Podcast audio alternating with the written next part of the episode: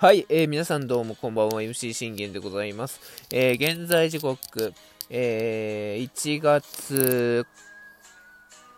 8日月曜日21時39分となっております。えー、信玄の全力的をラジオというところで皆さん声もよろしくお願いいたします。えー、この番組はオリファン歴12年目の私信玄がオリックス試合の振り返りから、えー、ドジャース、えー、大谷情報、そして吉信情報、えー、そしてその他チーム状況、もろもろなど12分間で僕の思いの丈を語っていくラジオ番組となっております。えー、1日ぶりの投稿になるんですけども、まあ、投稿ではなくてあの収録になるんですけれども、えー、なかなかね、語るネタがなくてね、まあ、一つね、こう、おおっていうネタはあったんですけど、まあ、それに関しては、まだ公式がね、あの正式情報を出していないので、語ろうにも語れないんですよね。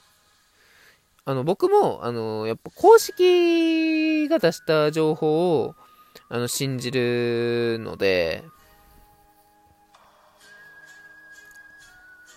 だから、なんて言うんでしょうね、こう、公式が出した、あの情報のみを、えー、私はあ、私っていうかね、まあ僕はね、あのー、信じたいというところなので、もう、うーん、まあって感じですかね。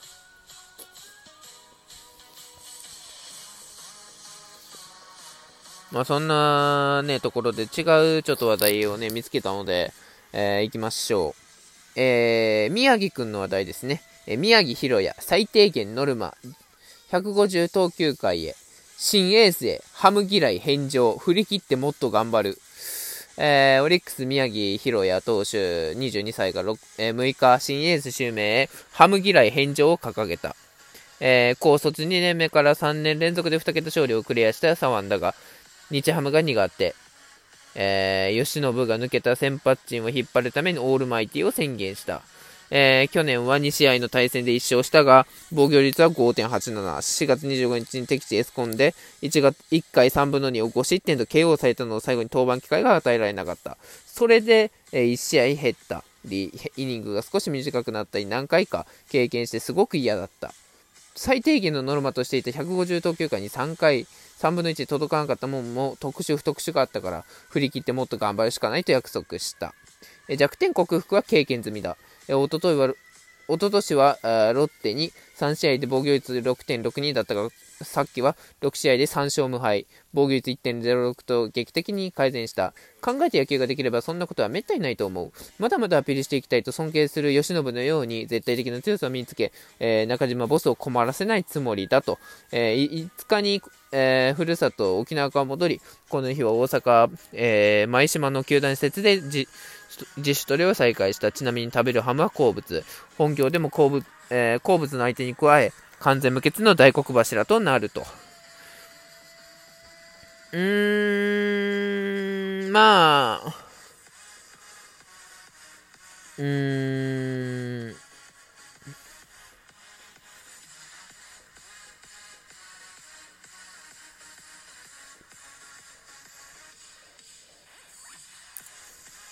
まあ、その、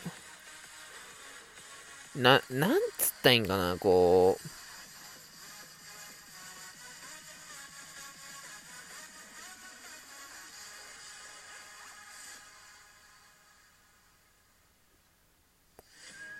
う、うーん、まあその、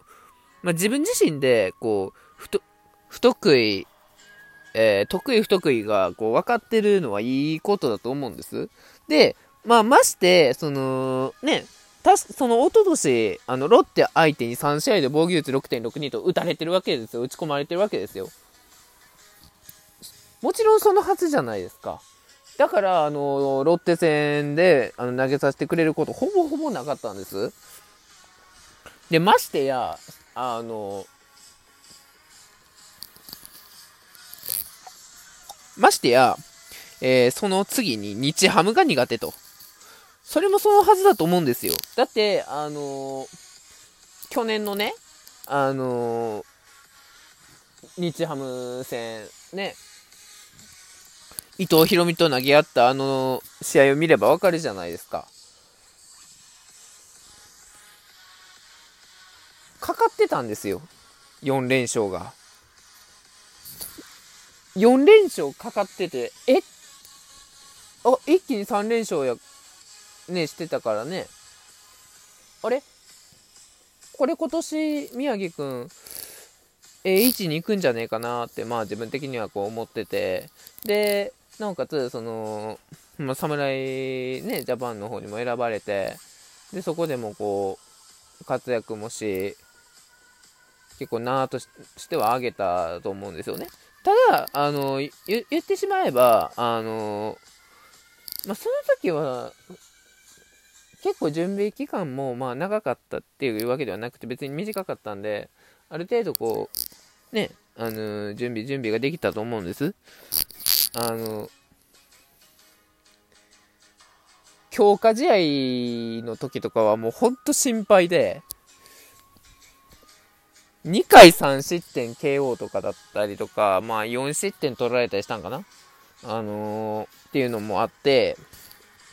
本当に大丈夫かって自分的に思ってね。え、これ本当に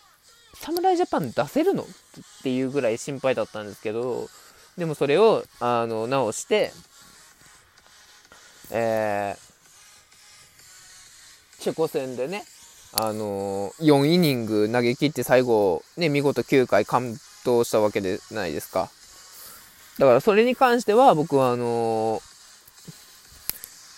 宮城くん自身の成長にもつながってるってことはもちろんあの承知ですし、ましてね、そのシーズンでも、あの、苦手だったロッテに対して、一昨年、あの、6.62と完全に打ち込まれたロッテに対して、えー、6試合で3勝無敗ですよ。だって、あのー、佐々木朗希にも一応投げ勝ってはいるんですよ。あの、後続が、あの、逆転されたから、宮城くんの勝ちがつかなかっただけで。うん。あの佐々木朗希にも勝ってる、投げ勝ってるっていうね、状態を見れば、今の状態を続けていけば、あの、ロッテには、あのー、まあ、無敗で続けられるだろうっていうのは分かってはいるんですよね。だからそこに関しては僕もあのね、あ成長してきてるなっていうのは分かりますけど、やはり、やはり日ハムなんですよ。彼自身も分かってると思うんですけど、こう日ハムだったりだとか、あと阪神戦だったりとか、こう、どうしてもその、得意不得意がこう分かれちゃうんですよね。だから不得意な相手に、もう初回から焦ってフラフラ投球になるんですよ。だから、あのー、一回もうこう完璧な状態で、こうパッて投げれたことなかなかなくって、その苦手な相手にね。その苦手な相手に、あのー、対して、別に、あの、ノーノーしろとか言ってないじゃないですか。ね。むしろ、ノーノーは、あの、まだ君には早いってずっと言ってたと思うんです。ノーノーや、あの完全試合を目指すのは、早いと。うん。それは、完全エースになってから、あのー、着々とレベルを積んで、俺はもう完全エースやからそっちを目指して、と。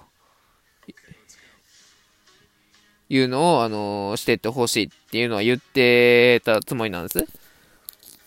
いや、関東完封はね、もうあの、できるピッチャーになったから、そこは目指していってほしいですよ。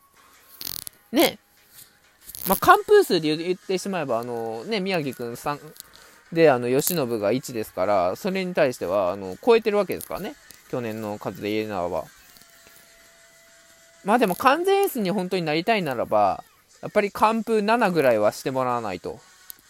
うん、って思ってます。だって、俊平太くんや東くんが完封いけるかって言われたら、まだ、まだ厳しいと思うんです。まだ7回、8回、いけても8回が限界なんですよね。9回はもうまだ、まだちょっと早き厳しいかなっていうのはあるので。だからそれよりも早く宮城くんがまあ、9回を投げれるピッチャーに、9回まで投げれるピッチャーになった、関東型ピッチャーになったっていうのに関しては、僕は、あの、良かったと。ね、こう宮城くん自身の成長も見れたから、ああ、良かったなというところはあるんですよ。ただね、あのー、苦手な相手に日ハムを上げてるわけじゃないですか。ねましてやその伊藤博美との投げ合いでも負けてるわけで。まあ、宮城くんに勝ちはつきませんでしたけど、負けはつかなかったものの、結果から言うなれば、負けてるんですよ。2回5失点 KO ですよ。僕見たことないですよ、あんな宮城くんは。えって思うじゃないですか。だって DNA 戦でも4回まで持ったの、持ったのに、まあ7失点を取られたものの、ななんとか4回まで投げ切ったことに関しては、ああっていうのはあったんですけども、2回で5失点取られて KO ですよ。これを、あの、克服しなきゃいけないわけですよね。うん。だって、田島アニもそうですよ。田島アニも、あの、日ハム戦苦手なんです。で、ロッテや、あのー、楽天戦、一番ほんと得意なのが楽天戦なんですよ。マジで、本当に。これはもうね、最初は信じたくなかったんですけど、でもね、楽天戦の状態見てれば、あ、やっぱ、うん、そうなんやな、田島には楽天戦は得意なんだよなっていうのはもう、僕自身ももう分かってしまったことなんでね。まあまあ、そんなことはまあどうでもよくて、だから彼自身は、あの、今年どれだけ日ハム戦で、に多く投げれるかですよね。その、得意分野、得意の、得意球団に対して、あの、多く投げてても、